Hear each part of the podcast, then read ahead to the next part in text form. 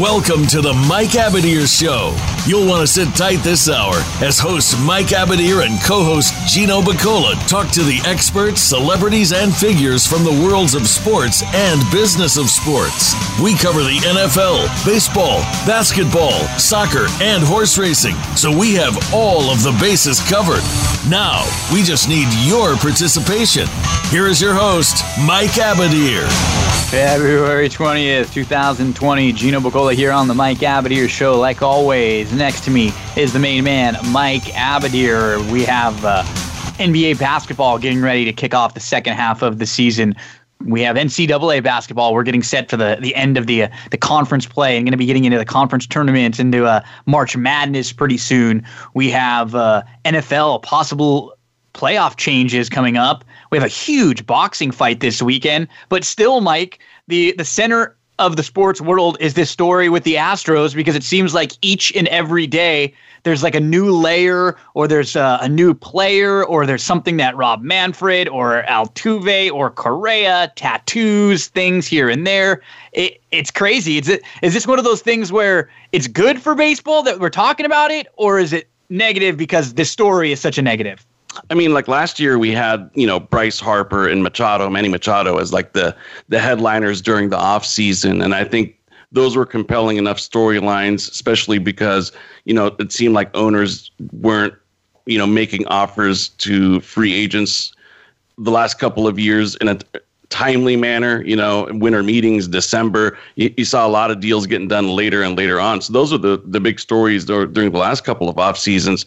This has probably been more of an eventful off season than the years prior, probably for the wrong reasons. I shouldn't even say probably, clearly for the wrong reasons. But, you know, I'm a big believer in uh, what Neon Deion Sanders used to always say, which is, you know, any any publicity, any marketing is good marketing. But I'm curious to hear the uh, take of an insider. Uh, so let's get to our first guest, Gino, and uh, hear from himself. Man, that's going to be going to spring training, covering Dodger camp from Baseball America. Kyle Glaser's been a guest for with us several times before. Kyle, welcome back to the show. How are things with you? Hey, Kyle. Do, doing all right. Glad to be back on with you guys. Appreciate it. So, you know, what, what's your take on, on that before we get things, you know, really rolling here? Do you think that baseball being in the conversation on a daily basis, big, you know, uh, interaction story or storylines um, in social media, especially in the Twitterverse. But you know, what are your thoughts about just that concept of if people are talking baseball, regardless of what it is, that that could be a good thing? Yeah, I'm not a big believer in the there's no such thing as bad publicity. When you have something that's calling into account the integrity of the game, where you have players, you know, re- reportedly receiving death threat, death threats, as Mike Fiers did, fans on social media threatening each other, calling each other stupid. And we all saw the calamity of a few weeks ago when an anonymous Twitter account suggested buzzers, and then this thing about Mike Trout taking HGH, which MLB came out and denied.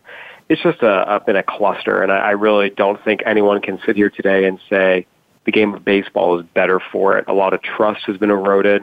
Uh, the worst in people have come out. Uh, I think things would have been a lot better if we were going into spring training and people were talking about the massive contracts that were signed by Gerrit Cole and Anthony Rendon, how the money had opened up, how we had a tremendous World Series last year with the Nationals, and where people didn't have to call into question everything that took place during the 2017 World Series champion and potentially the 2018 World Series champion, pending what the report says about the Red Sox and their sign stealing allegations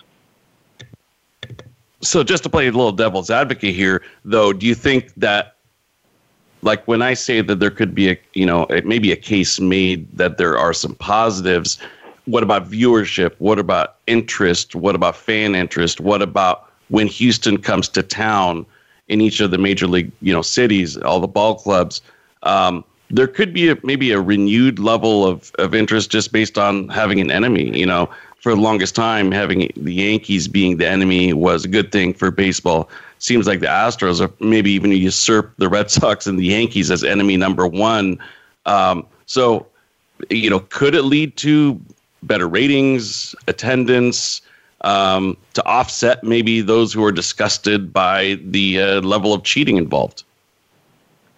the people who weren't going to pay sixty, seventy dollars a ticket before are not going to suddenly start paying $67 a ticket just because the Astros cheated. The people who considered baseball too boring to watch beforehand aren't going to watch a Tuesday game featuring the Astros all of a sudden just because of this cheating allegation. The people who cared about baseball before are going to continue to care about it. People who were casual fans of baseball before might have their interest peaked a little bit, but not enough that all of a sudden they're going to go spend all their disposable income just to go purchase tickets to watch the Astros come to town. And people who didn't care about baseball before probably not going to care that much about it again, especially as we get into the dog days of summer. Um, again, I'm very, very skeptical of this idea that all of a sudden, just because the Astros cheated and people are talking about it, and you know, social media is going crazy, that's somehow going to lead to increased ticket sales and you know, sustained viewership bump, especially for one team out of 30. I really don't think that the potential gains are going to do anything to overshadow the damage done to the integrity of the game and, and what we've seen people say and do and, and the worst that's come out of people. Um, can, can we talk a little bit about Rob Manfred? Because I think what uh, the, the two people to me that came off really poor all week. I mean, the players obviously they've they've kind of been in a weird spot because they've been kind of half apologizing, but they're not really going all the way. They're still kind of trying to say, well, we still kind of earned this and this and that. And they're kind of responding to other players' comments. But to me, the, the people that looked the worst were was the owner of the Astros, Mr. Crane, and and and Rob Manfred. I mean, they like for, when Crane was talking, I like I don't.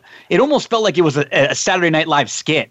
like he was saying things that were like, did he? Is this for real? And, and then I, I, think we all saw what with Manfred's uh, comments on Sunday and how like Justin Turner and a lot of baseball responded, where he was calling you know the World Series trophy a piece of metal, and um, I just to me of of everyone they came off so so poorly. Like, wh- how did you think that that like their responses were this week? So no one should be surprised that Jim Crane came off poorly. Look, I think it's strange to me that people seem to expect the best from defensive, arrogant billionaires who rarely have had to talk to anyone who isn't, you know, yeah. sucking up to them on a daily basis. The fact that Jim Crane uh, is again defensive, arrogant, and frankly just not very good at dealing with the real world should not surprise anyone. We see that over and over and over again with uh, the wealthiest of the wealthy, especially those who are able to insulate themselves into elite clubs, such as the 30 individuals who are the majority owners of Major League Baseball teams.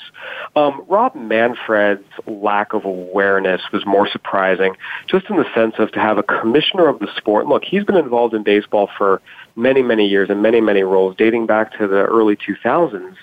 For him to had not have the awareness to realize that calling the World Series trophy a piece of metal, the signature achievement that every that drives his business, that drives the business of baseball, that quote unquote piece of metal is what convinces players to put in untold amounts of hours to perfect their craft. That's what I mean. That piece of metal employs thousands of people all across Major League Baseball in all sorts of roles.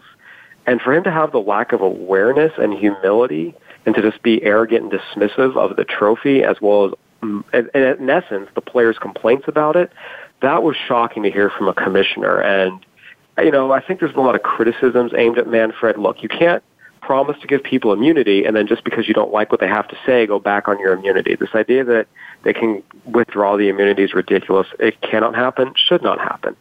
You know, in terms of laying punishments down, you know, you can argue you could have fined the Astros more. I think vacating a title is kind of foolish. There's not, you know, we see it with the NCAA. Everyone knows USC won the 2004 NCAA champ football title. Everyone knows Louisville won the 2013 NCAA basketball championship. Vacating a title doesn't really do a whole lot. Um, I just think that up until that point, you could say, okay, he, you know, this is really the most he could do. Here's why. But as soon as he said that, he lost all credibility with the players. And you know, Justin Turner was one of many to call him out on it. So that to me was the more surprising of the two. That that Jim Crane didn't get it, was going to defend his ring and his money should surprise no one. Yeah, um, you know, Manfred's lack of eloquence on the subject matter was a little bit surprising to me. I thought just even from a PR standpoint, he could have postured things and presented things quite a bit differently. And I agree with you. I think that he was probably stuck between a rock and a hard place, especially when you consider that the Major League Baseball Players Union, uh, you know, the, the union is the strongest of any pro sports union, extremely strong. They would have been able to probably get any kind of punishment dismissed. There's no precedent for it. I don't know what the CBA directly states regarding such issues, but I think my thought my thought process is if you come out and at least deliver not just a strong statement about how this is not only frowned upon, but that we are going to take an immediate measure and say from here on forward. Now, obviously, you got to get going to have to get union approval, but I think in the midst of the chaos, they probably could have got it. But something like you know, if anything like this, you know, resembling this happens again, a year suspension or some type of penalty. Would do you think that would maybe have changed people's mindsets about you know the job that Manfred's doing because I'm seeing a lot of commentary about Manfred should you know be replaced, and I think that's maybe a little bit overboard. I think it was overboard until he called the World Series trophy a piece of metal. Uh, once he did that, it's become very, very clear he's not the steward the game needs in a time of crisis. Um, look, Rob Manfred comes from a you know the, the stereotypical New York aggressive labor lawyer background, and he's shown that in press conferences. You know, his aggressiveness uh, towards the reporter who broke the story that they had sent an email to Jeff Luhnow talking about Codebreaker, and his just aggressive posture toward it and his condescension to the reporter about it is kind of who he is. It's who he's been in most of his press conferences. Um, I think it's become clear he he does not have maybe the attitude at this point to you know, lead Major League Baseball in this time of crisis. He needs to be humble. He needs to be apologetic and and be willing to admit that he probably got this wrong. Um, in terms of future discipline, there are obviously a lot of different avenues you can take. Negotiations with the union tend to take some time. We'll remember during the steroid era, the first union wouldn't really talk about any kind of punishments. Eventually they did, but it was a it was a 10 plus year process from okay, we know this is in the game, to actually having some discipline. And then the discipline had to be increased later on down the road. Uh, you'll remember the initial discipline, I think it was 25 games for a first offense, then 50. Now uh, you'll see guys suspended 50, 80, to, or in some cases a full season on a second offense. So uh, that's a long process. I think where you can fault Manfred is that Crane and the ownership got away scot free. Um, obviously, Luhnow and Hinch lost his job. The players have to live with the stain of, you know, a tainted championship and tainted World Series rings and the ire of their players, which does count for something. Um, but Crane got away scot free. What I would have been interested to see is the Major League Constitution limits the amount the commissioner can fine a team to $5 million. I would have been interested to see Manfred invoke the best interest of baseball clause or any of the powers that the commissioner has to say, you know what, in the case like this, we have a team that financially benefited from cheating, and I'm going to fine them the amount that they received from their 2017, 2018 postseasons because we cannot have that level of financial benefit. Uh, for example, the Astros postseason shares 2017, 2018 were just north of $41 million. That doesn't take into account postseason ticket revenue, postseason media revenue, postseason merchandise revenue.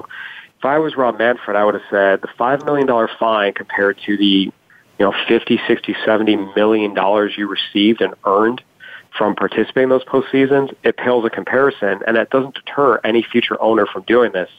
I say fine them whatever the amount was from their 2017-2018 postseasons and then invoke the best interest of baseball clause.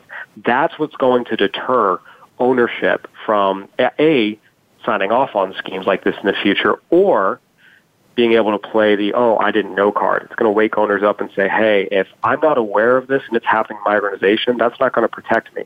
That's the standard they set for general managers and managers. It's what they need to set for owners as well. Yeah, you know, I was kind of thinking the same thing about the draft picks, right? The loss of draft pick, and I do think that's going to sting a little bit. But I was, I was kind of thinking, okay, why not a fine for each year that there's you know that there's found to be an infraction? And then time the same number of years you know losing draft picks for 2017 2018 so you know the next consecutive drafts not being able to have you know a first and second round pick or whatever the case may be as well as a 5 million dollar fine in in successive years. Because hey eventually you know that that loss of talent, uh, top end talent, will come back to hurt them. And I think you know that more than anybody covering, um, you know, young baseball players coming up through the minors. Yeah, look, the Astros have, like most successful teams, they had a great farm system as a result of their intentional tanking. That's not what's like most teams, but most teams that have a great farm system, you graduate that talent to the majors to give you a winning core. You trade some of the prospect depth for key veterans to put you over the top.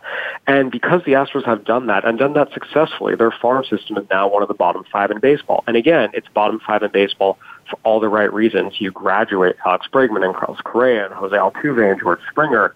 You trade a bunch of other prospects for Justin Verlander and Zack Greinke and all these players who have helped put you over the top again, that's what you're supposed to do. And the fact that the Astros have the 28th ranked farm system uh, by the Baseball America organizational talent rankings, or 27th, excuse me.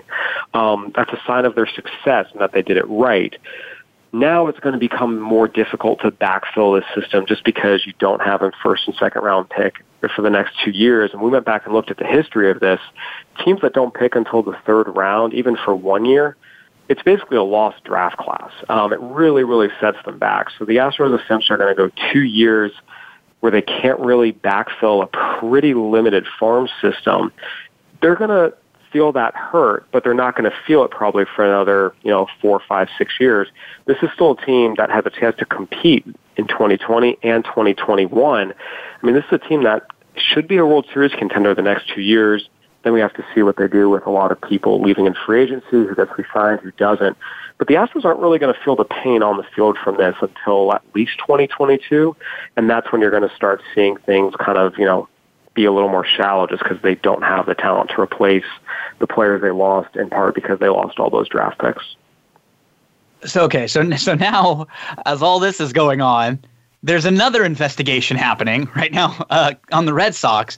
So what I, what I want to know is after we've seen the dumpster fire that has been this last couple weeks, why are we or any of us supposed to believe what Manfred comes out and tells us about the Red Sox?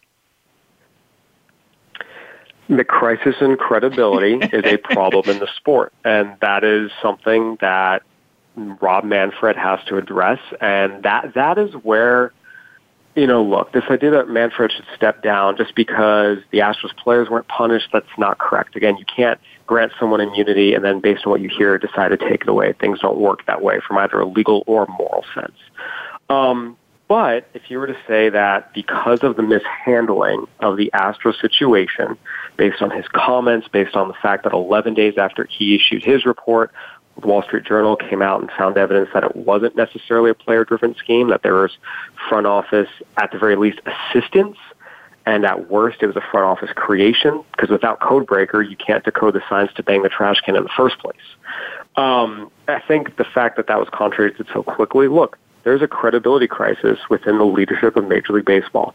And that's where the argument that Manfred should step down comes in, because you're right there is no reason to believe now that when this Red Sox report comes out, it will be 100% accurate and everything will be out in the open and nothing will be hidden and there's no more secrets under a rock somewhere because we've seen now with the Astros case that certainly wasn't the case. So um, that's a problem and Major League Baseball and its owners need to address that and the commissioner and his staff needs to address that. There's a crisis in credibility here that I don't know even yet if they fully understand. And that's going to, I think, if anything, you know, you talk about, oh, is there going to be more interest in Major League Baseball because of this crisis?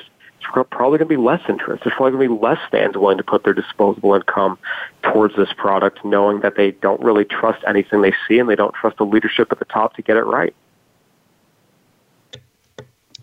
All very, very good points what are some of the uh, shifting gears here? What are the actually before we shift gears? I do have one more question, and I suspect I know the answer. What are your what are your thoughts or, or your feelings when you hear somebody like you know such a legendary player who's got a, a you know a big you know voice to be heard and Big Papi coming in and saying that Mike you know coming down hard uh, you know with with his snitch comments today.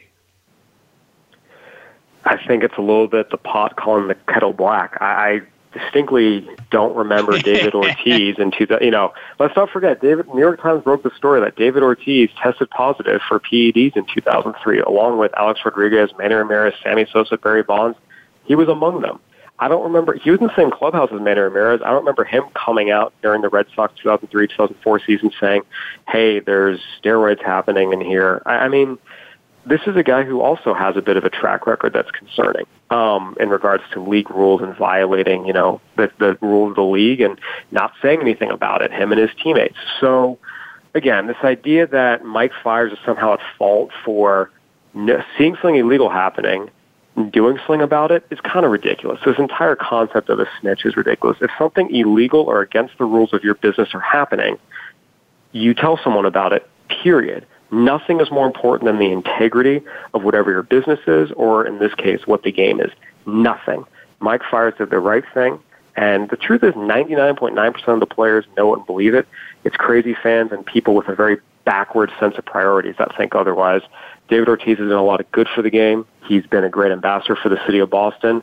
Um, but he's just wrong on this. And again, you go back to, you know, again, I, if, if he had come out in 2003 when he's in the Red Sox clubhouse and, you know, had said, hey guys, there's steroids happening here, it's not okay, then he could talk. But he didn't do that, so I don't understand why he thinks Mike Fiers should have done that.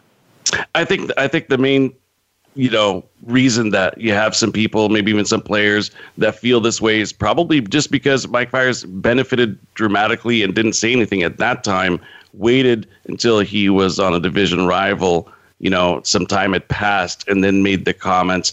You know i'm not justifying Big Papi's stance. I'm just saying i think that's probably a part of it. We could probably talk about this all day uh, kyle and i know your time is limited.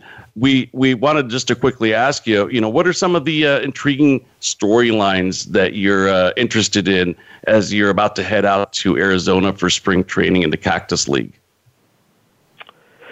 Yeah, I mean, well, obviously the uh, the Astros are going to be playing out in the Grapefruit League, and I think everyone will be watching to see if someone throws at any of their hitters. I don't think we'd see that in the Grapefruit League. I think once the regular season starts, maybe something happens.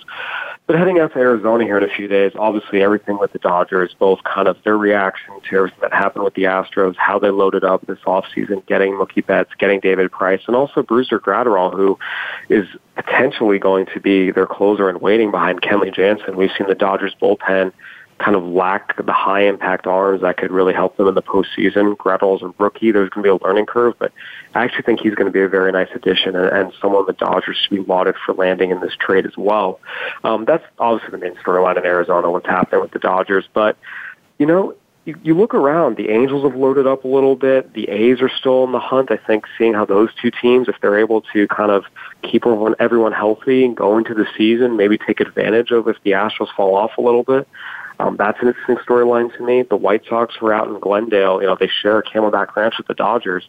That to me is one of the sleeper teams of this season. There's a ton of young talent. They brought in some great veterans in free agency and acquired Nomar Mazara a steal of a trade. I think seeing if they're coming together and kind of looking like the 2018 Braves did and, you know, hitting a year early. I think those are some of the main storylines that I'll be looking for. Um, look, there's a ton of young talent in baseball today. This is arguably the most talented the game has ever been, just in terms of the level of athletes that are playing it, um, the velocity we're seeing, the movement we're seeing, the, just the overall abilities.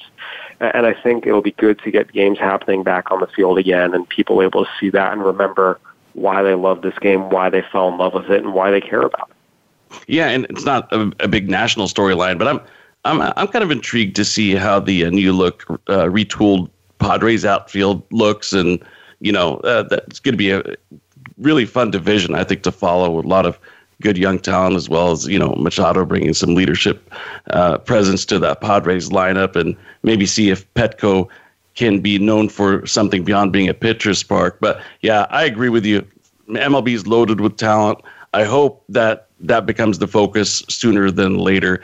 Kyle, thank you so much for joining us. You, Definitely uh, appreciate having you on, and uh, we'll check back in with you as uh, as things kind of start heating up in baseball. Sounds good, guys. Anytime. Thanks, Kyle. Gino, we are um, way over on a commercial break, so let's take one and we'll come back and resume the conversation. Please stay with us. We'll be right back.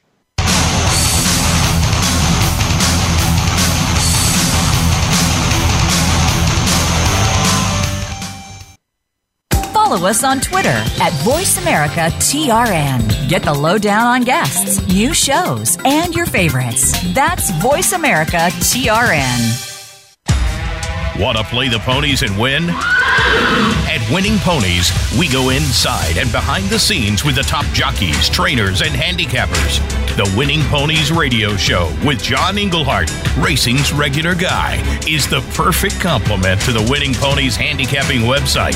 Catch us live every Thursday at 8 p.m. Eastern, 5 p.m. Pacific on the Voice America Variety Channel. Win prizes just for calling in. Have we got a high energy, all access sports show for you? It's Outside the Huddle, starring Lemont Williams. Each week, join Lemont as he takes callers, discusses the week's top stories in the world of sports, and sits down with active and former players to discuss their transition from sports to business. Outside the Huddle is a great resource for players making career transitions both on and off the field. Tune in Wednesdays at 8 p.m. Eastern, 7 Central, and 5 Pacific for Outside the Huddle on the Voice America Sports Channel. Stimulating talk gets those synapses in the brain firing really fast. All the time. The number one internet talk station where your opinion counts. VoiceAmerica.com.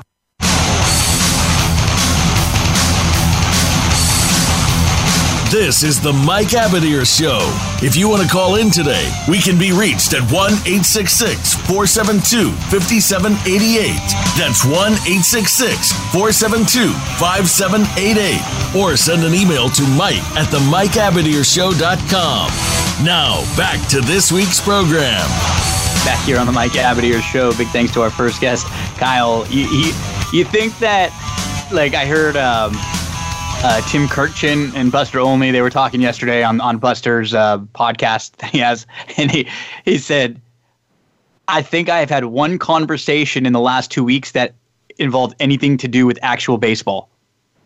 Like right now would be all the times that they're like giving the previews, like like you know we'd be you know Oh, yeah. previewing the Red Sox, previewing the Dodgers, like 30 and win- 30 is that what they call it 30 Yeah. camp 30 days all that stuff yeah, make your make your uh you know division predictions. Let's go through all the player movement. How come you know Yasiel Puig and some guys still haven't been signed yet? You know, we'd be talking about all those things. Instead, there's just not any part of the conversation whatsoever. well look what we just did we we had him on for almost 24 minutes And I think and we three spent, minutes what, of one minute on spring training? Yeah, Yeah. like three minutes on spring training. I mean um yeah it's it's dominating it's it's it's dominating and like you pointed out at the very top of the show it just seems like we're getting new material on a regular basis you Okay, know so, like, sometimes from on a daily basis. Yeah, so starting last week, it was Friday when Bellinger came out and talked, you know, and he his comments were the first ones that were really, really like, you know, he didn't like give bam like didn't here you care go what this is he my honest saying, opinion Didn't care about any repercussions or Yep. anything at all.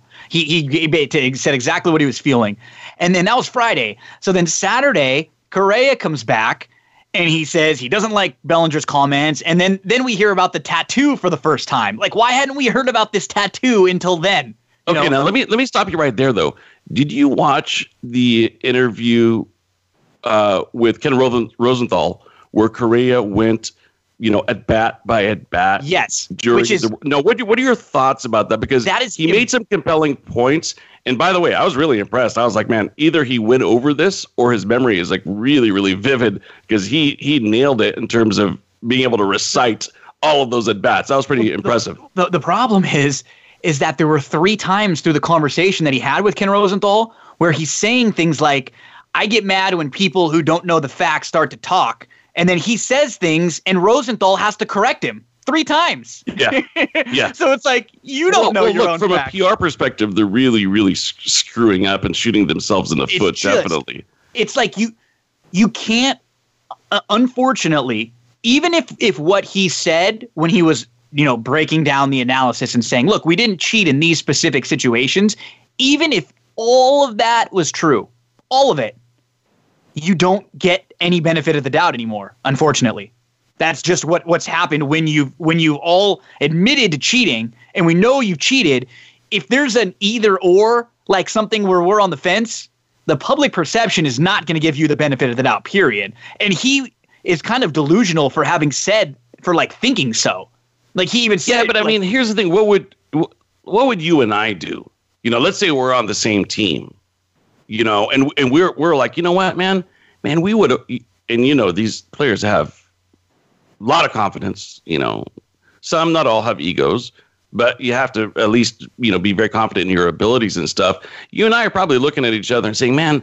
Man, they're making such a big deal about this. We would have won the World Series anyways. We would, man, we were the best team. We were balling. You know, we. I But think isn't that's isn't that like how they're going to insanity? talk. I know, but so isn't that like insane? That literally seems like somebody that you would they they cheated. They know they cheated. They admitted to cheating, which is really funny because even it, it's funny how this this Correa interview went because he was so adamant about it didn't really like we we still won that that World Series fair and square against the Dodgers and Altuve still got his MVP, but then at the end of the interview, when they talk about Crane's comments, he says, Well, Crane was wrong.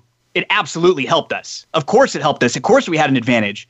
So that it just he's so inconsistent. He's all over the place. If you're if you're guaranteeing me that Altuve is super clean and it didn't give you any advantage and he deserves to win that MVP, so you're telling me that Altuve never came up when there was a runner on base who benefited? He never came up when there was a new pitcher that came into the game because one of the other guys who had been cheating got you know knocked the the the ace pitcher out of the game. He never yeah, got. you know, you, you make never- an interesting point there, and I'm He was uh, never on second base when he got uh, knocked in and, and scored a run by somebody else who was cheating. Well, And let's then- talk about Altuve for a second, though, because you, you you make some really good points, and I don't know if you heard Harold Reynolds kind of go over this, but he made some really, really, really interesting observations and brought some facts into into play. So he was saying when he used to play, uh, he didn't like getting signs. He Sure. said, "I didn't like it. Tony Gwynn uh, didn't didn't like it. Uh, I don't like, you know."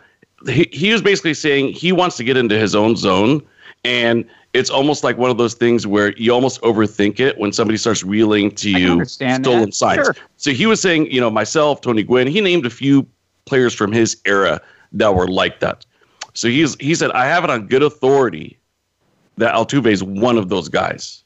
That he just doesn't want any signs. Now, let's assume for the purpose of this conversation, Gino, that that is indeed true. That's why he wore a They still they still would have benefited, right? That's why he had a buzzer because- and a wire. Well, he, because he didn't he want was- the banging. He just would get the the bzz, bzz right on his shirt right before, you know, If- on your if, chest, If, if that is if that is true.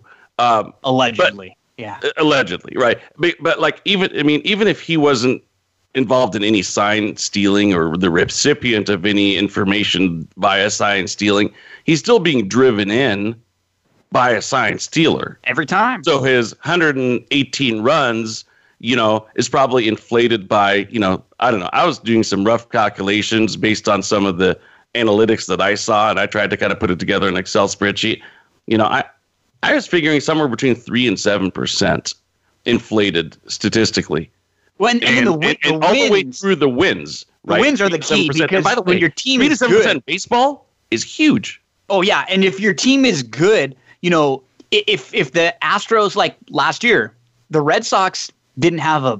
When you look at the record, it really wasn't a bad year. They didn't make the playoffs though. They had you know some struggles throughout the season, but there was never going to be anybody on that Red Sox team, no matter how good of a year they had, that would have won the MVP because they weren't very good.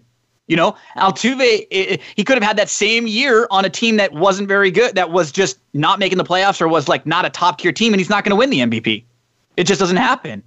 So, so that, you're saying there's a lot of other benefits that are more than immediately meets the eye hundred percent, Agreed. hundred percent, and to, and to act like there aren't, to act like he's completely clean, everything he did was clean, nobody else, and then you know, again, Correa said Altuve was the only one, but then he says guys like Reddick and Kemp, they didn't want the trash cans either. I thought you just said Altuve was the only one. Yeah, a lot of inconsistency there. Well, like- but you, you see, you have guys that aren't like necessarily polished or great speakers. and some of them are like know. second language English. English yeah, you know what I mean? Like you, you don't have like a bunch of like that. a front and line. that's why you should just shut up. Yeah, you know what I, I mean? agree. Like you're you're you're better off not saying anything because there's no at the very le- the, at the the best that could happen is people have a debate like we are having and maybe the Astros fans like who uh, or some of them are saying things like, "Oh, well, you know what? We still could have won that." I'm sorry, when you win a World Series in game seven of a World Series, and when you won one of those games in extra innings back and forth, when you were down multiple times, when Kershaw destroyed, like, shut you down in the games that were not, you know, in game one and game seven, but you beat him up on the road, and there were that was one of the games that people talk about the banging and all that kind of stuff. Like, you're not going to get the benefit of the doubt. So you're just a, the best thing that you could do in like this crisis management is, you know what? We made a mistake. We're wrong. We we have to go out there and just try to prove it to to you and to everyone, and um and you know and hope that our play over the next few years can quiet this down. You should Yeah. never say, but we still would have, or hey, that Bellinger. And then they start taking shots. He's like, well, Bellinger. well, but you know, in all fairness, they're being asked that, right? Do you Well, think sure. you would have won? They're not going to say no. We think we would have lost. I, I think you just say, I, it's it's really tough to say because we cheated. So I think it's hard to it, it's hard to determine. Like we're we're very good baseball players, but unfortunately we broke the rules, and and we'll never be able to know if we could have won or not. You don't Now, I'm, say. I'm going to play devil's advocate for a quick minute here because I think, first of all, and this will actually will lead to my conclusion. I, I think the one of the most compelling things that I look at, if I'm somebody puts a gun to my head and says, "Try to come up with some support for Houston," okay, I'll give it a shot. What I would say is this: sign stealing is legal in baseball. It is legal. Cheating is legal in baseball the method by which they trans- transmitted the information and received information is not legal in baseball. My conclusion, by the way, is they could probably just get rid of this by just saying that you know if we see any signs of, of uh, sign stealing, you know, um, next batter is automatically walked, you know, first base or based on balls or or maybe even steeper penalty. I don't know right? But just something, some kind of penalty in the game, and you just outlaw it in the first place. But you see, when you have it be legal, you know that's like saying like, okay, you could do Well, steroids up to 100 the- milligrams, but not 300 milligrams. Well, the right? only problem Well, with this this is that in 2017, after the stuff happened with the Red Sox and the Yankees with the Apple Watches, yep, they yep, I know where sent out they sent out memos to everybody and said we're not going to tolerate this anymore. See, and at that So- point is when they should have gone to the union and defined. At that point in time, if Manfred was doing a good job and and not. management, they Yeah. would have brought everybody together, the union and everything. And by the way, the one thing, uh, uh, Kyle had some great points about everything, and I agreed with a lot of he said. The one thing that he was dead wrong about was how long did it would take to to get something done, and uh, I could tell you that as fact. The, the big difference is in the steroid era, and I know we're up against a commercial here. In the steroid era, you couldn't really unwind it that fast. So yeah, it was going to take ten years because you have guys that are still on the cycles. Stopping it immediately could be very detrimental for their health. You didn't know who was doing it, who wasn't doing it, how prevalent it was. It was just kind of coming out of the bag. This is different because you could say all teams knock it off now. Have each side sign off on it. I think the players' union would be okay with it for the health of their game, and it, it could it could get done immediately. Gino, let's continue the conversation because it's a good one. Let's take our, our last commercial break. Come back, more baseball talk. Let's talk a little NBA All Star Game as well as Wilder Fury Two. Stay with us. We'll be right back.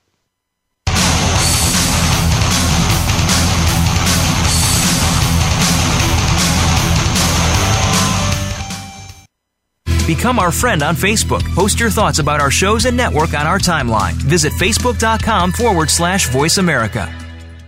Racers and Rental Cars is the program for wannabe pro racers and those interested in the racing profession and automotive industry. Join hosts Cameron Foray and Don O'Neill as they take you behind the scenes with previews and review for race day. It's about the business as well as the fun. We've got the scoop, the guests, the discussion, and the WTF moments. All you need to do is bring your ears. Racers and Rental Cars heard every Saturday at 10 a.m. Pacific Time, 1 p.m. Eastern, right here on the Voice America Variety Channel. Sports continues to grow and evolve to ever increasing prominence in today's society. On All Around Sports, host John Inglesby will connect with the leading newsmakers from the sports world, including players, owners, and fellow sports journalists, discussing the top news and events that are relevant to sports today. John will also report from and offer his experience of the world's top sports events. Tune into All Around Sports with John Inglesby, Mondays at noon Eastern Time, 9 a.m. Pacific, on the Voice America Variety Channel. Streaming live, the leader in Internet talk radio, voiceamerica.com.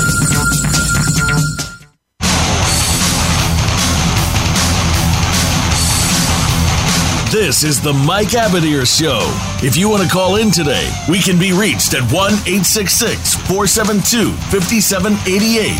That's 1 866 472 5788. Or send an email to Mike at the MikeAbadirShow.com. Now, back to this week's program. Back here on the Mike Abadir Show, closing things out. And just a, a, a conversation that, I mean, will go on for a long time. It, as we were talking a little bit during the commercial break about how you know I don't I don't think the players union would would react as like Manfred and a lot of the baseball people think they would. Because this feels like a little bit different in, in that you it, you don't have it's not management against the players. Like the players did something wrong and they impacted and they affected other players so they're sticking Correct. up for themselves. Correct. And look, and I think at the end of the day, I think the players all want to, you know, be on the same page about this. You know, I don't think that there are some teams that are like, you know what, we are cool with the other teams cheating. You know what I mean? So I think at the end of the day, they probably want to all, you know, be synonymous on this, get something done quickly, have it be put behind them because they know that it, it, it, impacts the game. It impacts the integrity of the game, how the public views the game, the interest level of the game. Maybe even most importantly, kind of forgotten in the discussion, the example that we set for you know young little leaguers and and and kids that are fans of baseball. And seeing these adults do this, whatever it takes to win type mentality, and it's all about the money and winning, and it's it's just not a good look. It's not a good example. So it would behoove them to get something done, Gino. Let let's let's yeah, as I say, we could we could talk about this the whole time. Oh, yeah. You know, we could talk oh, yeah. about this for like two or three shows, but let's kind of move on because there are a couple other things. Did you like the the Elam ending and the change in the NBA All Star game? I thought it was. It, now I was nervous as hell every time, like when it started getting intense late, when like LeBron and AD had the ball. I'm just going like, please don't tweak an ankle right now. Please, this would be awful. But from a viewership standpoint, from an intensity standpoint, it was freaking amazing. I absolutely loved it. Yeah, I'm gonna uh, I'm gonna have you kind of do all the commentary on this one because to be completely honest with you, I didn't watch any of it live. I, I just I just saw whatever I saw on on, on Sports Center and the highlight shows. Um, as as many are, are aware, we are in the middle of a, uh, new proposed CBA between the NFL and uh, and my union the NFL Players Association, which actually is the NFL Players and Agents Association. Um, but that's a little bit too long. So it's just abbreviated into 1A. And um, we're in the middle of a negotiation right now as well as I'm in the middle of a negotiation for a uh, restricted free agent client of mine, which is Zach Wood, somebody that we talk about quite a bit on the show because I represent him. So um, I can't get into too many details about those talks, but I don't want to shift gears of the conversation, know. So the bottom line is I, I was busy this weekend and I and I missed.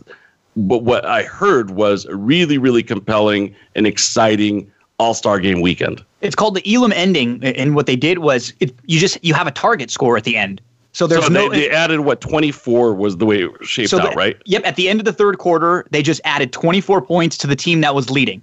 So now you have a target, and uh, LeBron's team was down, I think, nine points at the. So they had they had to get basically 33, whereas Giannis's team only had to get 24 in the fourth quarter. And so in the fourth quarter, there's no time on the clock. There's only a shot clock.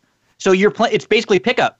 It's at, it's on. You're like you're pickup on the on the streets. You're at the park playing pickup, and it was the intensity felt like a game seven of the NBA Finals. I kid you not. I mean, we're talking guys getting really tight, turning the ball over, taking bad shots. Um, they're starting to complain to the refs about fouls and missed foul calls. And then. And I even saw some like diving for loose balls and Yeah, stuff. Oh, yeah. And then at the- the very end, what was great was it got to the point where LeBron's team only needed three more points in order to get the target score. And they were up, and the Giannis's team was still down by four. So what ends up happening is every time LeBron's team brings the ball up the court, they're trying to think: Are we are we going you know three pointer to win it, or are we going to attack, try to get an easy bucket? Because they were basically giving you layups because it's it's another possession for them. They're just you know fully guarding the three point line. At one point, LeBron you know got a little not I don't- know about nervous, but he took a shot from like the logo from like one step in front of half court, just kind of trying to end the game because they were going up and down, and it was I mean it was awesome. It's great when you can see the best of the best against each other because I love seeing the little things like who is the alpha amongst those guys when you have the best, the, the top, you know, eight to 10 basketball players in the world out there, you know, on the court at the same time, who is the one that's that's really the alpha? Who sticks out? Who stands out? And I'll, I'll tell you, on the East Coast team, it was guys like Kyle Lowry, who was really funny. He was taking charges. He took like three charges in the All Star game, which was which was insane. And, and then you know Giannis was we got we got these like Giannis and LeBron back and forth, where Giannis just stuffed LeBron once, and then LeBron stole the ball from Giannis, and he goes back the other way. Kawhi hit eight threes. Chris Paul, for the first time in his entire career, Chris Paul was the recipient of an alley oop dunk. He threw down an alley oop. And uh, I saw on ESPN stats and info, he has assisted on 683 alley oops in his Wow. career. And he's never he's never been on the other end one, of it. And he jammed one in the All Star game. He's on some really weird, like plant based diet now. He said he feels like five years younger. But it was uh, the last 10 years. I it, it's back the, the All Star game and really All Star weekend is background noise for me. But I got him. I got it, and I have no reason because you know me. If it's if something stinks, if I don't like it, I'm gonna tell you. This was good. It was fun. Even the the three point contest was fun. Um, the slam dunk contest was fun. There was some controversy there. There was like a tie, and then they had to have a dunk off. Aaron Gordon got screwed eh, out, out of winning. I think there was a good. we had a friend of the show call a shot with Aaron Gordon Yeah. too. I was thinking about Yeah. that when I saw that after uh, reading the headlines of him getting maybe jobbed on that. He did. He really got screwed.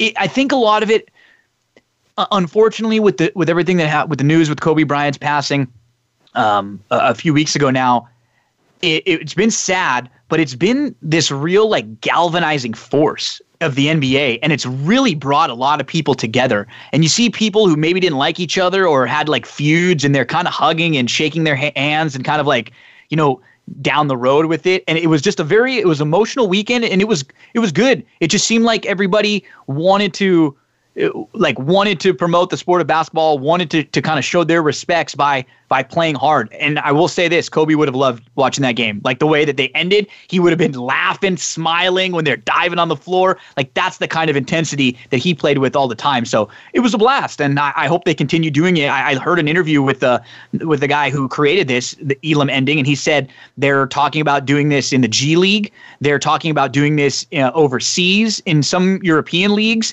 They're talking about maybe doing this like you know in different places because it's it's fun it makes the end of the game you know you don't get fouling because there's no time it doesn't matter anymore Sure. right? Like you don't have people that are fouling try to stop the clock so they can get another possession. It's not going to come down to like a, a you know 10 free throws back and forth and who misses their free throws. It's just going to be like who can execute better down the stretch. I loved it, man. It was a blast. Interesting. It would be interesting to see if uh, if they could even consider uh, a way to integrate that into the regular season, like If they have one of your division rival matchups. You know, out of the four, you know, you, you play with this kind of ending, or maybe one on home, at home, one on the road. You know, just to spice things up over a long season. I mean, I know that sounds kind of, you know, wild, but you know, the sports that make the most you know changes uh, and adopt to kind of what the, the the fans want is typically the one that's doing the best and the most relevant. I mean, Yep. the king of that's NFL. Look how many times they've made changes. Oh, They'll even change a rule in the middle of the year on what a catch is, or or you know things of that nature. So I think Real uh, quick, so you, you said that, and it's kind of a, a little transition, and then I want to spend Sure. a couple of minutes on the on boxing before we get out. Sure. Have you been paying attention at all to the XFL? What are some of your your, your quick thoughts? And you, because you know, when you said the rule changes, that's what made me think. Yep. I, I think there are at least a few a few things the XFL is doing that the NFL is going to take a long, hard look at, and it starts with the kickoffs.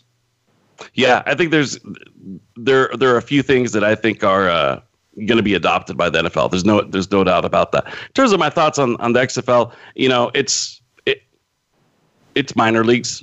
You know, it's minor league. Uh, you know, baseball in, in in a football variety. It's long overdue.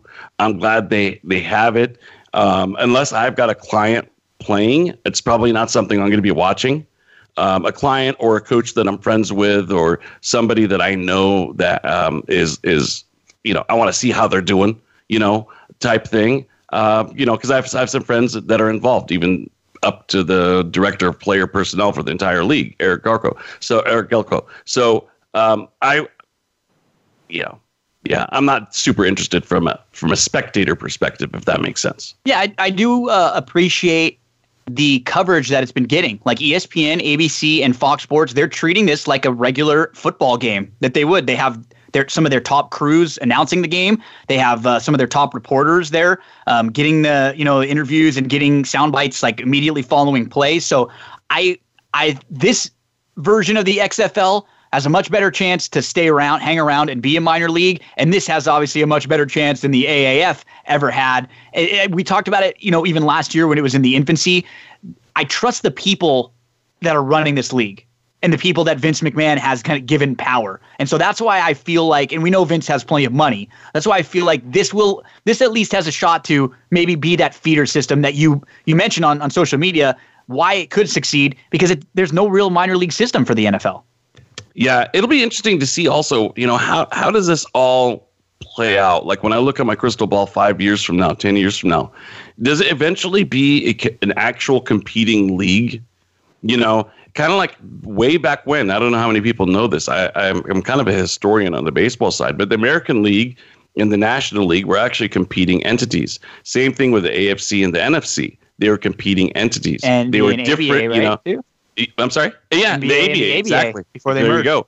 So, um, you know, in baseball, I mean, I've, I had somebody not that long ago ask me, "Why is it nationally called the Senior Circuit?" Well, it was the league that was around first before the American League started. So, um, when I look at my crystal ball five year five years from now, I wonder. I look and I and I and I try to envision: is it going to be a competing league where, you know, the USFL in the early mid '80s was a competing league, and uh, you know, they went after like Steve Young and Reggie White and Jim Kelly and a lot of Hall of Famers right out of college. So does the XFL enter that marketplace in the same way? We already know that they have one advantage in that they can get a Trevor Lawrence or anybody. Eligibility is not an issue when it comes to the XFL. So will they be a, a competitor or will they work together with the NFL so that it is more of a feeder league? Because that could be interesting as well. Maybe have some round six, round seven draft picks that didn't get to see you know the playing field, but you want them to develop.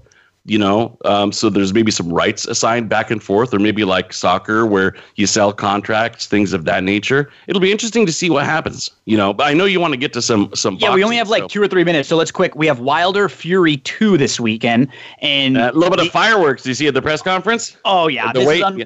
unbelievable. Uh, this is one of the biggest heavyweight fights in. People are saying since uh, I think Tyson Lewis. I- I- this is probably like the biggest one since. We actually have some legit heavyweights in here. It, right now, I'm looking um the odds. Deontay Wilder is minus 120 on the money line. Tyson Fury is plus 100. I mean, it is a pretty evenly matched fight. What concerns me is that Tyson Fury's made some changes, Mike. He had a, he he hired a new trainer, and he's he's kind of talking like he's going to try to to box a little different in this fight, and he's going to try to maybe knock him out. Which I I don't know. I mean, Tyson Fury fought pretty well when they went to the draw against each other. I don't think too much needs to be changed. I just don't like changing your whole. And I don't know if he's going to, but I don't like the talk from the Fury camp coming into this. I'm leaning Wilder here. But you know, he sure looks like he's in good shape, doesn't he? He does. He, he's in great shape. Yeah, he looks. He for the eye test, he looks pretty good. But you know, I think Wilder is. Uh, you know, he's the guy that I'm rooting for. Let's put it to you that way. Um, they're trying to make it out to be like you know they had this little pushing contest or whatever, but apparently they're actually really good friends. And Wilder was big time there for Fury during his struggles a couple of years ago. Yep. Almost yep. like life saving type lifeline. Support. That you know, so um, I'm impressed with Wilder as a young man. He speaks eloquently and focused, um, man. You know, he looks razor focused this week. Yes, Everything that I've been reading and seeing, he's like he's got no time for the crap. That you know, Fury is more of the showman and who who who likes the pomp and circumstance. So I mean, I'm really excited. This is the most excited for a fight that I can and I remember maybe one of the most that I've ever been because I hope that it's a good fight. Then we get another one. We get they've already said that you know as long as the loser is willing to accept the 40-60 split, there's going to be a third um, yep. fight. Well, we have series. to close though, so I'll tell you what, Gino. I don't mean to cut you off. Let's no, talk no. about the fight after. Yeah, we'll uh, we, we witness week. it and we do a little bit of a recap. Thanks for listening, everyone. We're up against it, so have a tremendous sports weekend. See you same time, same place next week. Thanks for joining us this week for the Mike Abadir Show. Please tune in again next Thursday at 7 p.m. Eastern Time and 4 p.m. Pacific Time for another show with Mike and his co host, Gino Bacola, on the Voice America Variety Channel. Have a great week.